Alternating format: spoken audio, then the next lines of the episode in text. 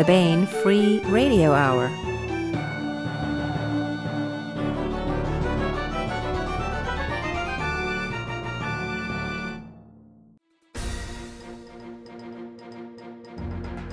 On the podcast, big suns and deep gravity wells lead to extreme reactionary drives and planetary offspring. Contention abounds. Sorcerous wit and wisdom plus. A special story returns like Halley's Comet for your listening pleasure, all right now.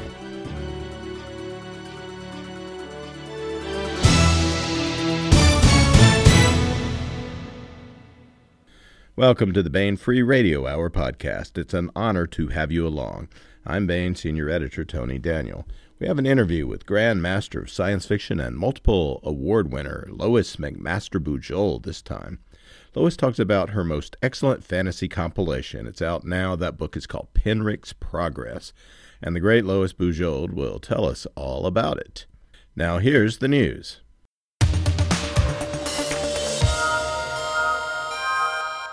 The February new hardcovers and trade paperbacks have arrived, or will next Tuesday.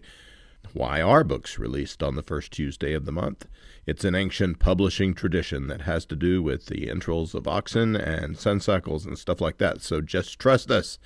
It's an article of faith. Anyway, great stuff hitting booksellers everywhere. First up is Breaking Silence by Mercedes Lackey and Cody Martin. Fight for the soul of silence. Silence, Maine was once a town left behind by progress, full of dread and misery, because the Blackthorns, the first family of Silence, who also happened to be dark elves, fed off the town's misery and liked it that way. But all that's changed thanks to teenage Stacy and her friends. The Blackthorns have been all but defeated. Industry is returning to town, and Stacy's mom, once a hopeless alcoholic, is improving. But evil dies hard, and Stacy, now a mage in training, senses that the Blackthorns have not yet given up the fight. Oh no, the soul of silence is on the line, and it is up to Stacy and her friends to push back against the encroaching darkness. A new entry in the heralded Serrated Edge series, also new in February, is The Initiate by James L. Cambias. A secret order of sorcerers rules the world. One man has vowed to destroy them. If people who can work magic are so powerful, why don't they rule the world? Well, as it happens, they do. One man wants to change that. The Apkallu are masters of magic. They rule the world from the shadows using mind control and deadly monsters to eliminate any threat to their power. Samacaro lost his family to a demon sent by the Apkallu. He knows that nobody would believe the truth, but now an old man offers Sam the chance to find out who is responsible and bring down the Apkallu forever. And finally, new in February, is Straight Outta Dodge City, edited by David Boop. Ghost Riders in the Sky and on the prairies and plains. It's the final showdown between heroes and darkness in the Old West. Humans versus monsters, supernatural beings versus greater evils, with a dinosaur or two thrown in for fun. Come explore the untold myths of the West. A passel of great tales by Joe R. Lansdale, Mercedes Lackey, Jonathan Maberry, James A. Moore, Harry Turtledove, Tex Thompson, and more. Straight out of Dodge City, edited by David Boop. The Initiate by James L. Cambias, Unbreaking Silence by Mercedes Lackey and Cody Martin are now available at booksellers everywhere.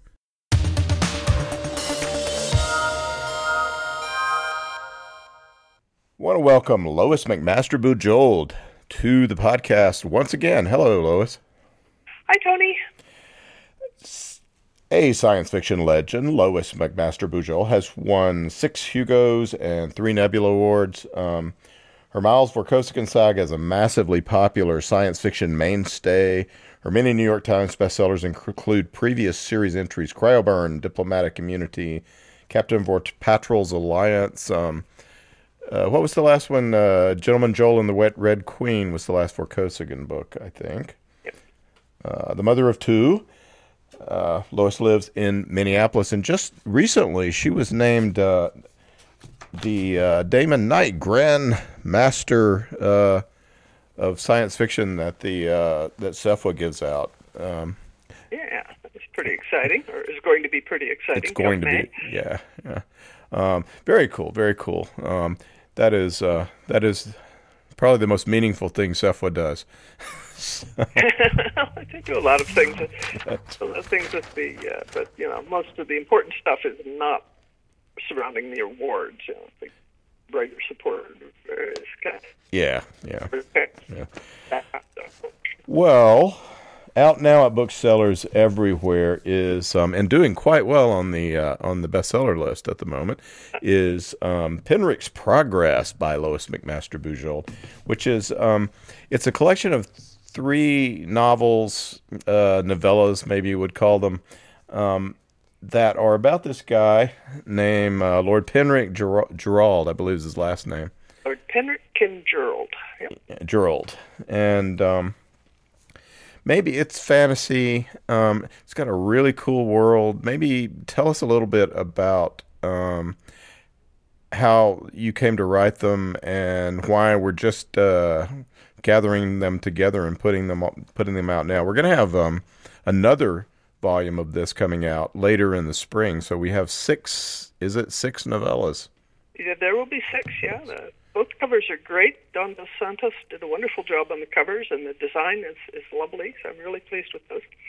Yeah, to uh, to explain the context of the thing, I sort of have to jump into the Wayback Machine back to the turn of the millennium, uh, when I wrote The Curse of Chalion as a fantasy novel, uh, followed by Paladin of Souls and The Hallowed Hunt, which were all published by HarperCollins.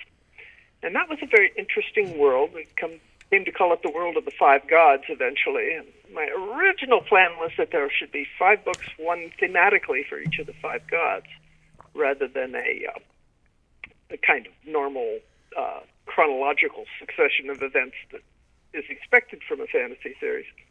Uh, it's confused the readers because the first two really, the second one really was a sequel to the first, more or less. It went off in a somewhat different direction with a different protagonist.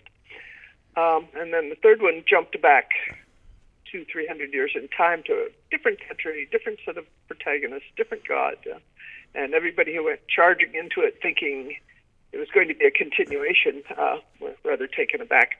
But anyway, those two went well, and um, but the other two, I just wasn't as interested in the other two gods, and then I got off to writing the Sharing Knife tetralogy, which took several years, and then I got back to Baen and did some more uh, Miles for Vorkosigan stories, and uh, then I had finished Gentleman Jole and the Red Queen. Finally, it had taken a long time to get through. Uh, in whatever year that was, 16, 15, 17, 2017. 16, I think. What year was that published? It- Wait, Well, I think it's uh, 17, so you probably were writing it in 15 and finished it in 16. 16, yeah. And I wanted to do something different, and I wanted to do something short. Uh, I was interested in sorcerers and wizardry and, and so on. You know, I thought it would be really fun to write a story about a really powerful sorcerer of some kind in some world. Um, and I started thinking about the um, the world of the five gods, uh, or the Chalion series. Uh, magic is not hugely central in that, although what has been dubbed speculative theology was. And I wanted to revisit that. I just say, yeah, put put him in this world and see what we can do with this interestingly constrained kinds of magic that they have there that I that I only got to touch on previously. Uh, so I got to thinking about my character, and my first thoughts about him were hmm, sort of an older Penric, you know, more developed character. And where should I begin with this? How should I start? And I decided to go back to his beginning, um, do his origin story first, rather than you know five volumes in and then do the angsty backstory. Um, and it helped me to to think about you know who he is. It helped to, helped me to develop him as a character. So I basically went back to Penric Kingerald, age 19, and the day he first acquired his demon and his magic. Uh, because in this world, magic is not born innately. You acquire it uh, either through acquiring a chaos demon, which is a, an element of the fifth god, the, uh, the white god, also known as the bastard in the Holy Family, it being the father, the mother, the son, the daughter, and the bastard. so, which is a lot of fun. And he is he is he or she actually it could be is the god of uh, chaos, the god of luck, both good and bad, uh, the god of disasters out of seasons. The other gods all have their seasons, you know, spring, summer, winter, and fall. And the bastard is kind of the god of leap year day and, and those days that you really don't want to think about. don't want to remember that day. Um, so he's, he's a lot of fun. Um, it's a trickster, yeah, trickster god, trickster figures are always popular in, in mythologies. Uh, at uh, I'm, I'm wandering astray from Penric. Um, so it, it became how he acquired the first story, Penric's Demon, uh, became how he acquired uh, the demon that, that turned him into a sorcerer, and then he had to scramble and learn how, because normally temple sorcerers are trained first and then given their demon. So typical for the bastard, everything's out of order and, and chaotic. But uh, but that was a lot of fun. The, several things I wanted to do with this story at that time uh, besides write about the sorcerer, I wanted to write something short, a novella length. Uh, I've done some novellas before and enjoyed the length. They are long enough to do considerable character development, but short enough that you don't get mired in the middle for years, potentially. you block. Yeah, it still has its writer's blocks, but they're like mini blocks, and you get over them much quicker. Um, so that was fun. I also wanted to try um, because I had been doing e-publication with some of my backlist. I wanted to see what would happen if I put an original book out uh, as a direct e-publication, which many many people have been experimenting with. Uh, so that was the other thing that this was contractually free, and I could do that with it because of its length. Uh-huh. Uh, so I wrote the story and put it up, and it did just fine. And then I thought of another one and continued almost from the beginning, people started asking, when am I going to be able to get this on paper? It's only available as an ebook. And well, I don't know. It was supposed to be an ebook. It was supposed to be like a la carte. Uh, but uh, then Subterranean Press picked them up as uh, um, sort of deluxe hardcover chapbooks, which which were lovely editions, but once again kind of expensive and not what people were looking for when they wanted, you know, a cheap paperback, which still didn't exist yet. Um, well, it will eventually. If we eventually, if we have anything to do with it, we're we're gonna. The hardcover you guys just put it out. It's really pretty. It is, is it? Uh, but yeah, so you know, so this is the sort of, like, the first time it's in it's, it's in big time print where it's going to be in all the bookstores. Yeah, yeah. Subterranean is a very interesting publisher for small scale and quirky projects, which this was. Uh, you know, a, a novella is not something a big publisher can put out, you know, and expect to make a profit on at the kind of scales they work with. But Subterranean Press is small. Their business model, you know, is very restricted. Uh, they don't put books in bookstores so they don't have to deal with the return system. Uh, in return, they get you know small print runs, uh, small total sales. So it's a trade-off. Yeah. But their model is working. They've been in business for ages. Yeah, sure. It's been a delight to work with. Too. Yeah, and we've we've done other uh, things with with Subterranean as well.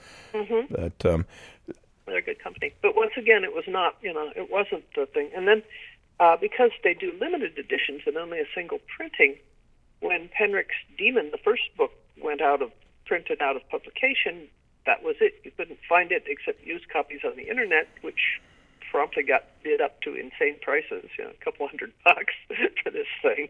wow. Um, so, you know, it was apparent that, you know, book one needed to be available, uh, you know, or story one needed to be available uh, in a uh, in a more accessible edition. Yeah.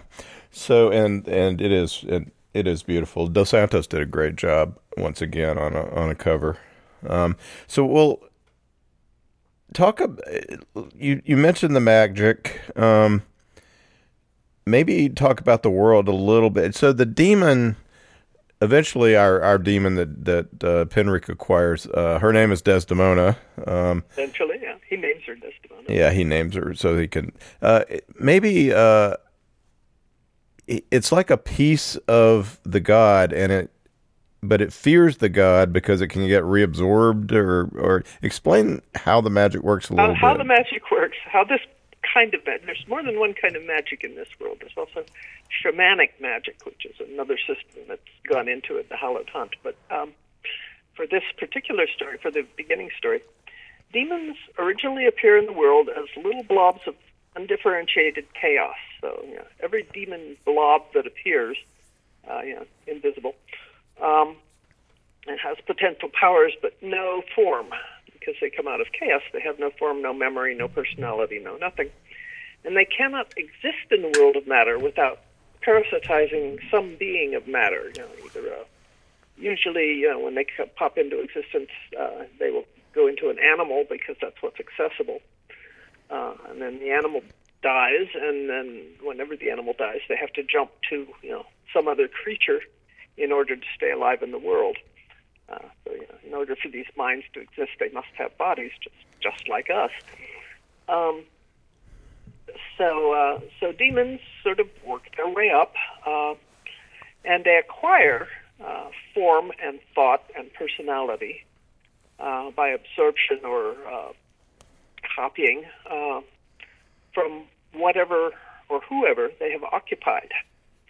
So the personalities of the demons will all be different depending on their particular course of development. You know, they go from person to person, they will acquire the memories of and knowledge of that person and carry it along with them, and personality, for good or ill, uh, to the next person.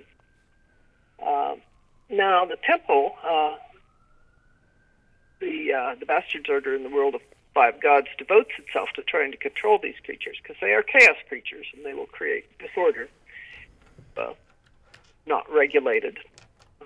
Everything from disorder in the body to, that they occupy to disorder in the world around them. Um, and there, there are ways to control and use that disorder, but you have to kind of know what you're doing. So you need the temple training. Uh, so they devote themselves to, you know, first of all, catching the demons if they're still in animal form, or if they have acquired a human, uh, you know, getting the human uh, back. Uh, sometimes the demon has to be like forcibly objected, uh, ejected from the human by a by a saint of the bastard. Um, uh, sometimes the human can train up as a temple sorcerer and you know learn how to manage their demon properly, and sort of join the uh, join the organization, which is kind of Penric's route there. He wasn't expecting to be a temple sorcerer. Um, so there's there's all kinds of ways to do it in, that, in this world but it gives me, as a writer, you know, a great deal of ability to make varied demons. They're not all alike. They're not all of a kind. Uh, they will they will each contain their their histories, uh, and so that's a lot of fun. So they have a they sort of have the impression of all the the various personalities they've passed through, mm-hmm. um, an amalgam of sorts of yeah, it's kind of, you know, it depends on how long it's been going on. You know, if it's just the first personality, then that's all they've got. You know, if they've got two or three, then they've got to, you know, kind of make them work together or not. Um, Penric's demon has been in 12 creatures, beings. Uh, the first two were a, li- um, a mare and then a lioness who killed and ate the mare and acquired the demon. And then when the lioness died, it went to a, a mountain woman in uh, Cedonia and from there, it, you know, it chained up among humans. Uh, the the idea for the demon is to always jump to the the strongest, best bet next person in the vicinity when their when their current mount you know dies out from under them, uh, yeah. is killed or or whatever. Um, so it also makes demons desired by people who know this but really don't quite know the downsides of having a demon. Um, you know, if if you catch a sorcerer or sorceress and kill them, you can force the demon to jump to you, and then you'll have the power. Uh, but this, of course, also comes with personality or personalities and a whole bunch of other things going on. So it's like it's a bad idea to do this, but it, you know, it's the kind of thing people do. Yeah, uh, the um, the demons can become ascendant over their hosts, but yes, they're not generally. Uh, it's one of the many hazards of, of having a demon. You know, the demon can take over. Usually, if the demon is an animal is in an animal, uh, it will be ascendant because the animal doesn't have enough you know, mental powers to overpower it. Uh, if it jumps to a human, it will depend on the personality of the person and knowledge of the person. You know. uh, the right kind of person can master a demon and and have it be you know become part of you know part of his array of power. And if not, the demon can just jump on the body and go have a party until the body wears out. And the demon doesn't care because uh, you know because they can always jump to another. So getting getting a demon tamed down and being cooperative is, is another of the temple's long term goals. You know, so temple demons who have been uh, passed from divine to divine and, and trained for a while uh, become very valuable. The most valuable demons are ones who have been tamed and trained enough to become uh, to enter a physician and allow the physician to do medical magic that's the trickiest and probably the most interesting form of magic that demons can do. So along comes this 18 uh, year old, 19 year old guy, Penric Jurald, um, walking down the road, and uh, he's actually going to meet his uh, potential fiance. Correct. Yep. He's supposed he's supposed to be on his way to his betrothal ceremony. And there's this uh, there's this old divine. Uh, I don't know if she's old or not, but she's sick. Um, Rush, yeah, fairly elderly. Uh, her name is Ruchia, and she's and and it changes Penric's course of life forever. Yeah, basically, you find this out in like the first few pages of the first novella, so I don't think we're doing too many spoilers here. No, no. But she is a, a trained divine of the bastard. She's had this demon for many years. Uh, she's had a an interesting life that's only been hinted at uh, working for the temple. Um, and uh, but you know, life catches up with her, and she she basically has a heart attack while riding down the road to you know, get back to her uh, her home uh, her home base. And uh, being a good kid, you know, stops and tries to help. So he's the one that's standing there when she dies, and her demon has to jump. But uh, interestingly, the demon, or Ruchia probably, uh, requests Penric's assent.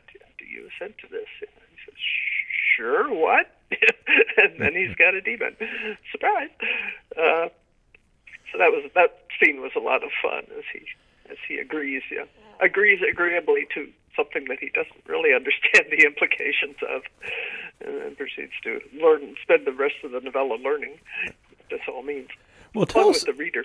Tell us about. Uh, I mean, Penric is himself just this. Uh, it's really interesting character that he's got because he is. Uh, he he's kind of a plain spoken, truth telling kind of guy who calls it like he sees it. Um, at the same time, he's he's clever. He's not stupid, um, mm-hmm. and he's he's very winning. Uh, he's he's a lot of fun to just hang out with. Um, mm-hmm. and he's a little bit funny as well. Tell us a little bit about his character. And I, yeah, the character of the viewpoint character is really important for setting the tone of a book. You know, if a character has no sense of humor, you know, it's really hard to put humor in, you know, in a way that the reader will get it. If the character's got witty and interesting thoughts, then the reader can be privy to that. Uh, the I think the proper liter- literary term for it is interiority meaning you know you're inside a character's head that's an interesting or agreeable place to be. And Penric, Penric's, the inside of Penric's head is pretty agreeable. He's got a sense of humor. He's very smart. He's much smarter than he knows he is. Uh, and then when he acquires Desdemona and her, all her previous lives and all their languages, yeah, he gets this this turbo boost on you know, education. Two of the previous uh, uh, sorceresses were physicians, so he gets he gets like a medical education along with you know the six languages and so on. I mean, he wanted to go to university, and his family couldn't afford it. You know, so all of a sudden he gets it. So that was fun. Uh, so yeah, but he has to work out his his internal arrangement with this parasite being. Well, not parasite, more of a symbiote. Could be a parasite, but in this case, a symbiotic relationship with this intangible being that is full of opinions herself. Um, so yeah, Penric, Penric is fun fun to be in. Uh, Yeah. the other thing I wanted with Penric, uh, particularly, is to not be a soldier. I've done a lot of soldier and military stuff. You know, uh, guys fighting, uh, and and I wanted a character who wanted like nothing to do with any of that. Uh, Penric's older brother Drovo had gone off to be a mercenary, essentially a Swiss mercenary in this world, and come to a quick and bad end uh, on that line of work. You know, which discouraged the family from trying to get Penric to do likewise. He's just like, no, I don't want to do that. Yeah. Well, tell us tell us a little bit about this family because it's I mean it's important in all of the Penric stories that Penric has had a even though he's a nobleman, he's he's kind of from the country and he's he's experienced a lot of stuff. He, I mean he's he knows how to um, shoot arrows and Yeah. hunt and stuff Well, like he that. he had actually a rather idyllic childhood. He was raised as effectively the son of a country squire. Uh, Baron kin Jurald is you know a little more than a squire, but yeah, but basically he's he's the uh, the baron of a, a rather limited mountain valley. But you know that was Penric's whole world growing up, and his dad was kind of in charge of it. Uh, so Penric got to run around in the mountains and the fields and the farms. You know, he turned out for the haying, as everyone would. You know, he went hunting in the mountains with the, the crews who went out to like gather food, and, you know, shoot sheep and whatnot. Uh, so he had uh, he had a very rural upbringing. He had training at the local town's temple, um, and you know he got as much as he could, but it was you know it was a small town. There wasn't you know by the time he'd read every book on the bookshelf, which he could do in a very short time, there wasn't anything else to read. um, and it was mostly theology. Yeah. So, uh, so there was that. You know, so he was not an intellectual youth, mostly through lack of access. You know, he just didn't, you know, it didn't exist in his world, and there were just a few books of tales, and then the rest was other stuff which he read. You know, he read much the way you read back of cereal boxes because it's the only thing that's there. Um, so smart kid, but he learned you know physical skills, a lot of physical skills in his teens. You know, how to ride, how to shoot arrows, you know, how to uh, you know camp in the mountains and survive outside, and how farms work. Uh, so all this kind of thing is is like uh, like important important stuff to know in a in a less technological world. Yeah. So he had that before he got onto onto his uh, later life and more intellectual pursuits. Yeah, I mean he be, he will become a scholar and and such. But the uh, the other interesting thing about Desdemona and Penric is that Desdemona is is made up of twelve women. So he's basically got this council of of women in his head that, yeah, that are it's like a council of ten older sisters. It's really appalling sometimes from his point of view. Kind of Twelve counting the lioness and the mare. We always never quite know how to uh, categorize them. but he's a guy, and you know, and Ah, yeah. So all of a sudden he's got all this insight into women that he wasn't expecting to have at age 19, which is also very unusual for a 19-year-old guy. Uh, but they're like, you know, they're like a team of Bertie Wooster's magical medieval aunts, you know. Like- and uh, but they're they're riding along in his head, so it's uncomfortable sometimes. But uh, but he works it out, you know, yeah. the crew. Well, one of the things that um, is so great about Penric is that he he really likes Desdemona and is willing to do things for her. This demon uh, amalgam, um, and nobody has done that for her. It seems she's constantly surprised when he wants to. treated more in a more utilitarian fashion originally. Her first several riders, you know, had had no contact with the temple. The first three were Cedonian women, and then uh, there were a couple more. She arrived, uh, interestingly, uh, became the demon of a uh, basically a, uh, a high class courtesan in, in Lodi, which is kind of the Venice of my world. Uh, then had a couple another life and adventure, and then finally arrived uh, in Bergard. Was at last uh, her rider was picked up by the temple, and she started getting temple training. So her next rider was a uh, a very serious temple divine uh, priestess, and then the next two were physicians, uh, very high grade physicians. So Desdemona has been sort of leveling up you know, throughout her ten lives uh, in terms of uh, what she knows and what she can do. Uh, and then her most recent writer, Ruchia, was sort of a, a temple agent, know, uh, maybe a spy sometimes, you know, sometimes diplomatic agent, sometimes other things, sometimes sorceress. So she had to, she had a more varied life.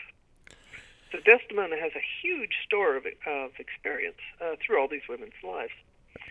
Now, it is when you are a temple demon, uh, know, the tradition is, although obviously not the requirement, is that you're handed on to a person of the same sex each time your rider, or each time your person dies. Um, but uh, but obviously that doesn't always happen. So uh, I had some fun with gender issues with that. Yeah, it's it's cool. And the stories then. Um, what becomes interesting is, I mean, these are kind of mysteries. I mean, that's really what they're like little. Uh, they're not cozies, but they're something akin to that in a way. Um, there's there's a mystery element to each of these novellas. Um, mm-hmm. Yeah, mystery and fantasy is interesting. You not only have the central problem mystery, whatever is within the context of the world, you also have the mystery of of the world. You know, uh, part of what a story should do is show you this world and how it is different from ours in the course of the story. So you, you're learning the world as well as learning the mystery. And of course, there are mysteries of character. Um, you learn about other characters, you learn about you know, your viewpoint characters. Uh, each story has an opportunity to bring up more um, more knowledge uh, and uh, widen you know, widen the view. Well, so that's a fun thing you can do. Yeah. Well, maybe let's uh, briefly talk about some of the bad guys in, in the first one, the Klee brothers. Uh, I don't. I know we don't want to really get into what happens and everything, but what what is the danger there? Um, oh, the danger is Penric, particularly young innocent Penric. This is kind of how he learns better. Um, is a temptation to people. Uh, oh, he has a demon. We can steal it from him. We'll have to murder him to do it, but yeah, that's okay. Um, you know, the kind of person who would who would want that. Um, so so uh, so he learns. Yeah, he learns that power comes with envy. If you have power, people envy and desire it. Um, so it taught him, teaches him something about the world. It's also fun because he, um, he, he he seems a little bit of a naive at first, but then we we come to see that he's smarter than the than, than he appears. Well, that's not a real high bar to get over, but yeah, yeah, um, yeah he's he's naive, but he's not stupid. You know, he learns fast, um, and once he's in full communication with Desdemona, he has basically access to 10 prior lives going back 200 years and all kinds of experiences that you know, can illuminate you know, what he does and what he chooses. Yeah. Uh, so, uh, so it's. So they bet they the Klee brothers who are trying to get Desdemona from him perhaps have bitten off more than they can chew, but would, you can find out by reading it. Yeah, um, they have you know, all they see is the power. If you have a sorcerer, you have magic powers, and you could like dominate other people, and they just don't know about the hazards and the peculiarities and the and the uh, pitfalls of uh, of having a demon. Yeah, and Penric is set up. Um, the next novella is, is several years later. Um, Pen, mm-hmm. Set up. He he gets sent to university by um, the princess uh, Llewyn of of Wales, I guess. Uh, yeah, Princess Llewyn. She's actually the Princess Archdivine of uh, Martensbridge, uh, which is the town where he where Ruchia was heading and where Penric ended up and uh, Penric ends up working for her uh, as her court sorcerer eventually. But he has to go to university first and learn how to be a proper divine because you're, you're supposed to be a divine if you have a temple demon. Uh, supposed to be trained as a priest. Uh, I spent actually a lot of time researching. I was thinking I will go off and do a magic school story, except it will be a magic university, and will learn all this stuff and and I ended up skipping over it. Um, you know, I had to think about it a lot. I researched there's really interesting research reading about medieval universities, which kind of illuminated where a lot of things about modern universities come from, which I, I think they're more conscious of in Europe, where the same university has been existence for a thousand years, that here, when we're you know down the road from state university that's you know only maybe a few decades old. But uh, but that was really interesting. But I somehow didn't end up wanting to write a school story uh, as much as Penric wanted to go to school. For one thing, one, two, four of his prior writers, two, three, four, had already been through university and medical school in two cases. Um, so, uh, so yeah, so he, he went through the course unusually quickly uh, and, and acquired his uh, his status as a as a divine of the Master's Order. Yeah. And so when next we meet him in Penric and the Shaman, uh, yeah, next, which is the next book in this novella collection, or next story in this three novella collection, by the way. Yeah, he's uh, he's called uh, by Llewyn to um, talk to this guy named Senior Locator Oswyl, who becomes a continuing character in uh, in some of the Penric he, stories. He surprised me by coming up in the in the third story, Penric's Fox, but in this story he's just introduced and he is a rather beleaguered, uh, kind of a, a, detective inspector character uh, or policeman, uh, but he works for the Father's Order. Now, the Father is the god of justice, among other things, and he has been sent in pursuit of a shaman who is accused of murder. And uh, you know, he's going after a magical dude. Uh, he needs to get a magician you know, on his side if he's going to take this shaman on, because shamans have uh, also have magical powers differently uh, differently acquired than than the ones that sorcerers do. Uh, so uh, so he stops more or less on the way, uh, chasing after his fugitive uh, at Martensbridge, where Penric is is working for the Princess Archdivine, uh, actually working on uh, translating Ruchia's book about sorcery and sorcery and medicine that uh, that she had written.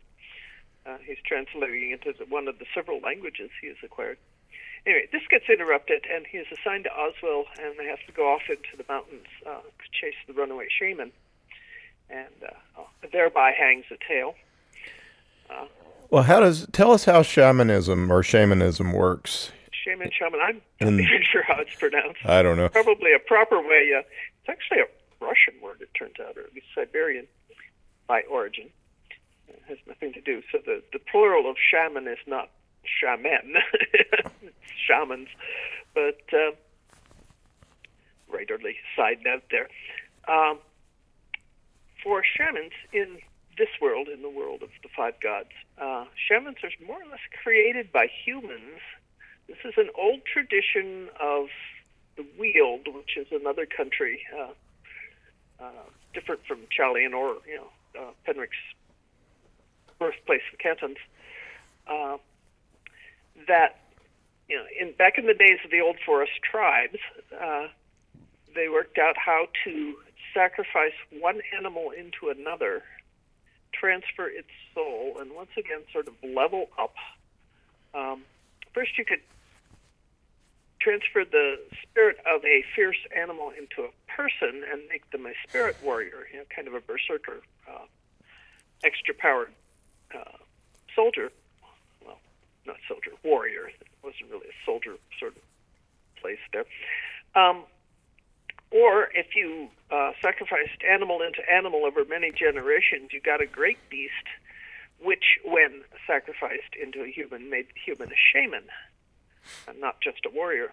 And this shaman could then go on to do magical stuff, including make more spirit warriors and make more great beasts. So this is That's this cool. is really explain this a little more because this is really cool. All right, so it's like laying down tracks on a rock album or you know something like that, yeah. right? Um, it gets thicker, sort of the yeah, degree yeah, of the animal. Up, yeah, and become more complex and more powerful. And at some point, they sort of sort of tip over. There's a tipping point at which they become, you know, this magical thing that can be acquired and used to do certain kinds of magical acts. Um, they're not quite identical to uh, to the way uh, uh, sorcerer's magic with chaos demons works. It's, it's kind of related and kind of not. But uh, what is interesting from it, the chaos demon eventually it comes from the god. You know, eventually it's it's some piece of the white god or the white god's you know, chaos that he rules over. But the uh, the shamans, the great beasts that make them shamans, are completely a human thing. You know, one human, you know, a human creation, as it were. Um, and it is a creation that has to be created over generational time because you know it takes time to you know, uh, breed these animals up and you know, sacrifice one into another and, and so on. So it's it's a very long term project to get this kind of power. You know, there's there's no insta power here to be had, uh, particularly. So there's a, there's a whole culture that grew up surrounding that. Now, in the Hallowed Hunt, this has gone into in, in more detail in that novel, uh, which is set in the Weald. Um, we learn in their history that you know the forest tribes had these spirit warriors. They had these uh, shaman, and uh, they were at war with Darthaca, which is you know, next door neighbor, uh, and were eventually conquered. And the forest tribes and their magic were pretty much wiped out by the Darthacans, who were Quintarians. Uh, this is you know, the five gods religion, uh, because they were you know they were really dangerous. uh, it was it was one of those you know wars that took place you know, over, over generations, like the like the uh, the Germans and the Romans. But uh, so for a while there, the uh, the shamanic la- magic was kind of went underground and was lost, uh, and, and only lately revived. Uh, so that was there's a whole like history cycle that goes with that that development, uh, which is not part of Penric's Patrick Stevens' first story. It's just a neat backstory. Yeah, but the um, so the shamans in these novellas are they're kind of uh, reacquiring this old knowledge through. Yeah, as uh, part partly as consequence of the events of the Hallowed Hunt, uh, shamanic magic comes back into limited acceptability, um, and uh, so the the shaman who is who's the runaway shaman who's accused of murder, is actually an official uh, royal shaman of you know belonging to uh, or subordinate to the uh, the king of the Weald. Um, so uh, so that's know that's the thing. The magic is power, and power you know is either conscripted or you know extirpated. You can't let it just wander around doing things randomly. Uh, well, tell us a little bit about this shaman, Inglis uh, kin Wolfcliff. So the shamans have each one of them has a particular kind of animal that they're. Yeah, so one animal is sort of all into this animal of the same kind, the same kind and sex traditionally. So you would sacrifice dogs into dogs, or you know, lynxes into lynxes. Yeah. Um, generally favors you know powerful predators because that goes back to the warrior tradition. I mean, nobody wants to be the inheritor of a great chicken, particularly. Um, what would you get? A really stupid animal. Um, so Inglis's traditional family creature was wolves. Um, uh, so he has a, he has he is the possessor of a great wolf fairly recently. He's a young shaman and so that gives him his powers and gives him his uh, his abilities, and it gives his abilities a certain twist. Uh, if you had a if you had a different animal, you'd have a slightly different flavor of power, but, but they all kind of converge uh, to the same kind of abilities to do things. Uh, there's a character in the Hallowed Hunt who was uh, by the name of Horse River, who you know, his family totem animal was horses. You know another powerful animal that got uh, got turned into great beasts and then eventually made shamans. And we meet a uh, a dog shaman, our shaman, in this uh, story as well. Yeah, Skola. So yeah, we find out you know more about what's been going on out in the boonies, out of sight of the officialdom. You know? Uh, so that's a lot of fun. So I got to explore a bit of the world. I got to explore world building. Um, I got to explore these three characters. The other thing I did with this as a novella was make it multi viewpoint. the first novella had been all all Penric's viewpoint, and this one I played around with breaking up the viewpoint, which you could just barely do in a novella. You know, uh, uh, short stories are really too short to be multiple viewpoint. Uh, get into a viewpoint, you kind of ride along with it for a while. You don't want to get get ejected from it prematurely. As a reader, that's kind of uncomfortable. Uh, there, there are stories that hinge on that and use that you know, as part of their shtick. But in general, multiple viewpoint works better with longer stories. So I get to do multiple viewpoint with with that story, and that allowed me also allowed me to see Penric from the outside, which is a lot of fun uh, because. Uh, because it's a very different view than Penric from the inside. Yeah, well, we see how the uh, the what do you call him? The gray gray uh, the cop um, Oswyl. Gray, Gray J is what they're dubbed. Yeah. Gray, how he um, at first he he just thinks Penric's kind of crazy, but he comes yeah. to comes to respect him, and we see it from the respect grow in you know from his viewpoint, which is kind of cool. Yeah, the other thing I got to explore the first story, you know, explored Penric becoming a sorcerer, you know, learning about the magic. The second story really concentrates, ends up concentrating not so much on his sorcery, but on his other hat as a as a divine, as a priest. Yeah, he has priestly duties that he's sworn to, and you know, these are called upon in the course of the story. Thought he would be going off with his bow and arrow to have an exciting hunt, but he was actually called upon to do like spiritual advising. Wait a minute, I'm only like 24. uh, but what are what is the what's the story? Uh, so Oswyl has, is charged with um, finding the shaman um, who he thinks has killed this other shaman, um, and uh, and maybe carrying his spirit. Yeah, that was that was the other thing. Yeah, he's not only accused of murder. Uh, Oswyl is of the opinion, although nobody else back at Oswyl's headquarters agreed with him, uh, that uh, that uh, that Inglis, the shaman, had made away with his victim's soul, his spirit, because it, uh, once again, this goes back to the Hallowed Hunt. Uh, it is uh, it is established that one one of the things that happened with the spirit warriors on the battlefield was that when they died, their spirits and their creatures needed to be separated from each other by a shaman before the human could go on to the gods, to the afterlife. Uh, otherwise, they'd be stuck in the world and you know, dwindle as a ghost. Uh, so there was a technique developed for you know, capturing the souls of the slain spirit warriors and taking them back to a place where you know, where they could be sort of treated, treated and released. Uh, and this uh, this turns up as, as a plot point here, is this, this method, uh, and uh, how it can go wrong and how it can go very wrong without giving away the whole plot there. But yeah, so so all of these kinds of magics played in. So that got me. Story gave me a chance to see, to compare and contrast sorcery and shamanism. Uh, and uh, well, it's interesting the way you make the rules of the magic play, and it you it, it suggests a mystery to you. Um, uh huh. Well, you know, you got to give the characters something to do. You know, Penric, left to his own devices, would just sit happily happily in his study and translate stuff, yeah. um, which is entertaining for him, but maybe not so much for the reader.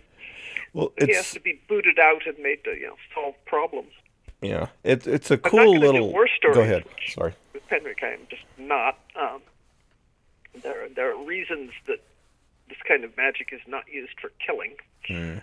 Um, then uh, then he has to have he has to have problems. Yeah, either it has to be an internal problem, something generated from his situation that you know, he wants to fix, or it has to be a problem that comes in to him from the outside and either drops on him by chance, the way you know in the first story he ran across Ruchia by chance, uh, or it can be assigned to him. Now, the wonderful thing about having a character who is a member of a you know, some organization is that they can be assigned problems. Uh, you know, they, uh, in this case, he was assigned uh, the problem of the runaway shaman by his Princess Archdivine, by his uh, superior yeah. in the order. and it kind of that also comes into play in the third story, Penric's Fox, which we can get to in a moment here. Yeah, but there's, I mean, it's it's it's also true that in the original novella, which is, um, I mean, it devolves in, I mean, it doesn't devolve, but it, it evolves into a bit of a courtroom standoff between Klee brothers and Penric, um, mm-hmm. and it all turns on how the magic works, and uh, it's and a mystery. Speaking that, the truth, yeah. yeah. And how do you know? Yeah. So, well, uh, this this sort of triad of um, Oswyl, who is a it's very empirical, um, down to earth guy, calls him like he sees him. Penric and Inglis, um, mm-hmm. who we might say does survive. Penric and the Shaman. They show up in Penric's Fox, the uh, third novella, uh-huh. um, where we get yeah. more kind of cool how the sorcery works. Um, yeah, determines the story. Case, it's uh, again a mystery, uh, and once again, the mystery allows me to explore the world and its magic. You know, not just the you know who done it, which is sort of almost the least part of it. But in this case, the victim is a sorceress uh, you know, the body is found. So, you know, first of all, there's murder. She's clearly been murdered. Uh, Inglis is pursuing this case because it's happening in his territory, and he's assigned to it. Uh, and secondly, okay, she was a sorceress. She had a demon. Where is the demon? It had to have jumped when she died, but it's nowhere to be found on the crime scene. So that becomes Penric's part of the story. Inglis is chasing down the, the physical murderer, you know, the person who shot this woman in the back. And Penric is chasing down what happened to this trained temple demon, which is a very valuable creature and you know shouldn't be out you know wandering around in the world uh, unsupervised. And so, uh, so we have kind of a dual mystery, mostly concentrating on Penric, uh, yeah. and following that out to the end without giving but away too many spoilers. It's really hard to kill. I mean, this is kind of a locked room mystery because you can't really kill a sorcerer. I mean, in a, it's really hard to kill a sorcerer. Um, it's hard to kill a sorcerer who sees you coming. yeah, yeah, yeah. There are ways. There are a lot of ways, but uh, but you know, just trying to knife them wouldn't work. You know, they have ways of evading or dealing with you that uh, that simply another swordsman wouldn't have. Um, so, uh, so she's shot with an arrow. So yeah. somebody had to stand off to do it, right? Is that the distance? Yeah. So why that distance? Why that method? Uh, where's the demon? Why was she shot? You know, uh, were they trying to steal her demon? Uh, were they trying to do something else? Uh, so, you know, if the demon was stolen by a nefarious person, well, now we have a powerful temple demon in the hands of somebody who really shouldn't have one. Um, so yeah, many were the possibilities. Uh, so I had a lot of fun uh, working out one of them, uh, which Penric eventually eventually solved. So those those were two mysteries, and it probably made people think I was writing a mystery series. But part of the point of these novellas is their open-endedness. I can jump anywhere in Penric's timeline. I can, you know, do multiple viewpoint. I can do single viewpoint. I can do different kinds of stories. I'm not limited to one kind of thing or one set of characters. This is kind of a deliberate setup on my part, to see just how much flexibility you can get into a into a series, not be in some kind of series straight jacket where stories have to march out one by one as if linked on a chain. Yeah, and one of the interesting things is how is Desdemona's not scared of much, but she is scared of um, this dude Broylan of Idau. Um, mm-hmm. what is what is it that um, what's so bad about Idau? The one place she doesn't want to go. Oh, yeah. well, this brings up what what can kill demons if every time you know they're their rider, their person is killed, they just jump to another. You know, they, there's nothing that takes them out. Well, it turns out the gods can. Uh, so the demons are scared of the gods because the gods are the one thing that can kill them. And uh, one of the things that is developed in the novel Paladin of Souls from way back when is just how this happens. Uh, basically, a saint of the white god, a saint of the bastard, uh, is granted by the by the god the ability to basically eat demons, to suck them up out of the world and hand them back you know, into the bastard's hell, where they are you know, boiled down for parts, basically, because it's a, a place of chaos where no no order can be sustained. And so, yeah, for that for the demon, that is destruction. Um, being handed back to the god is the one way a demon can die. All their knowledge and everything they know would go with them. There would there's no afterlife for demons as such in this world. Um, so yeah, so demons are, are terrified of saints who are channels to the god, uh, and any other method that you know could hand them back to the god and, and uh, basically kill them.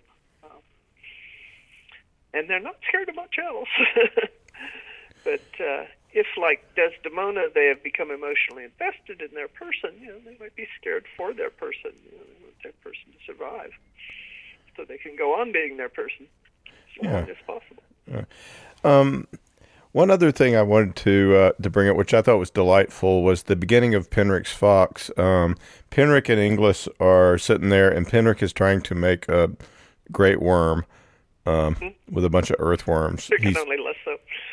Yeah, Penric has got very interested in shamanism as a result of meeting Inglis and, and wants to learn how to do it. You know, he's convinced that shamanism and sorcery must be connected on some level. Uh, so he's a he's a temple sorcerer geek, really, and, Inglis is a shaman geek. You know, so they're both there, sort of geeking together, you know, having one of these, you know, uh, sophomore college late night intellectual arguments, except that it's uh, you know, they're on an afternoon out fishing. But uh, uh, you know about which which came first, you know, the shaman or the sorcerer? How does it work? You know, can shaman can sorcerers do shamanism? Well, Penric demonstrates, yeah, you can. You can make a worm, yeah. But, but but you can't make it last, which is shortly proved. But the worm can be recycled as bait, so it isn't a dead loss. Um, so that was that was fun to kind of do them uh, do them both geeking out about their respective uh, sciences, as it were.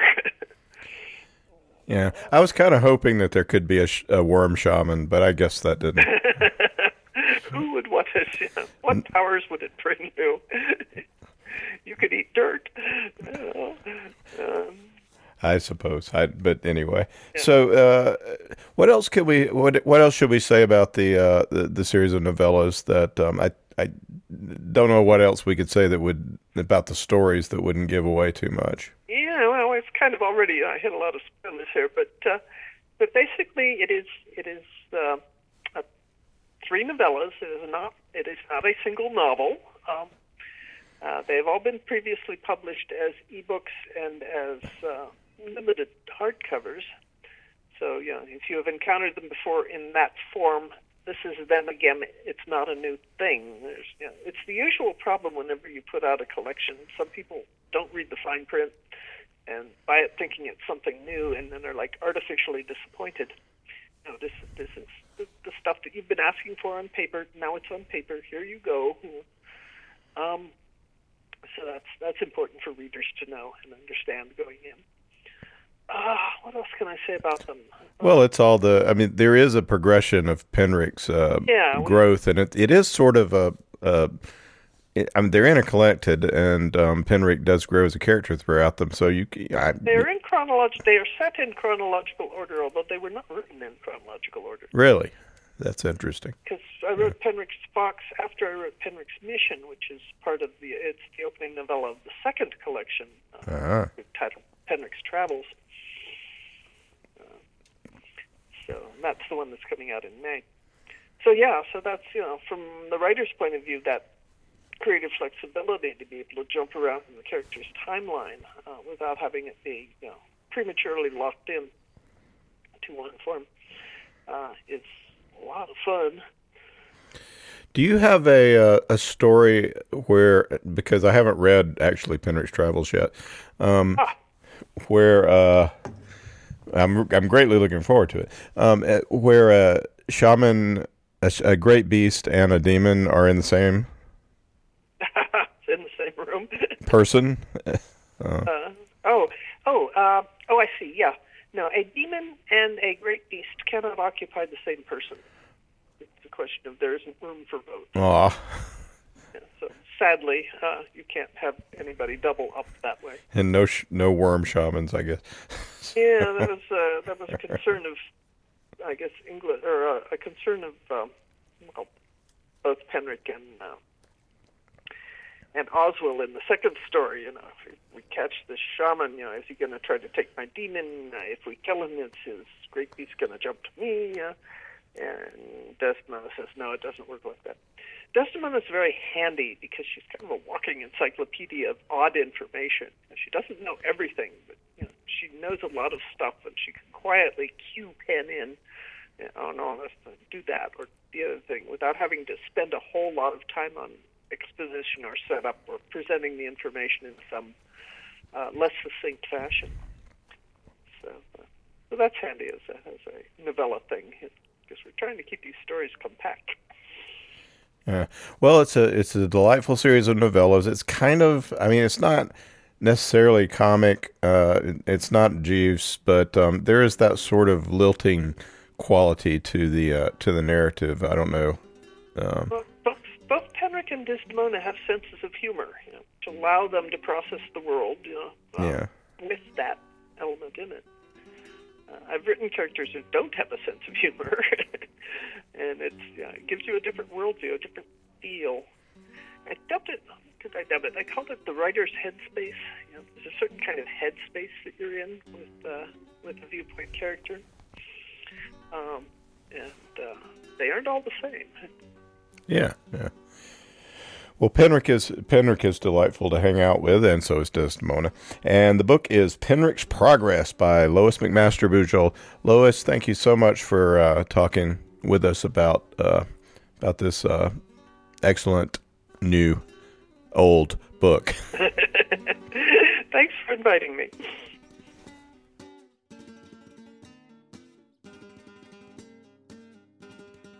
And that's it for the podcast. Thanks to podcast theme composer Ruth Jedkowitz.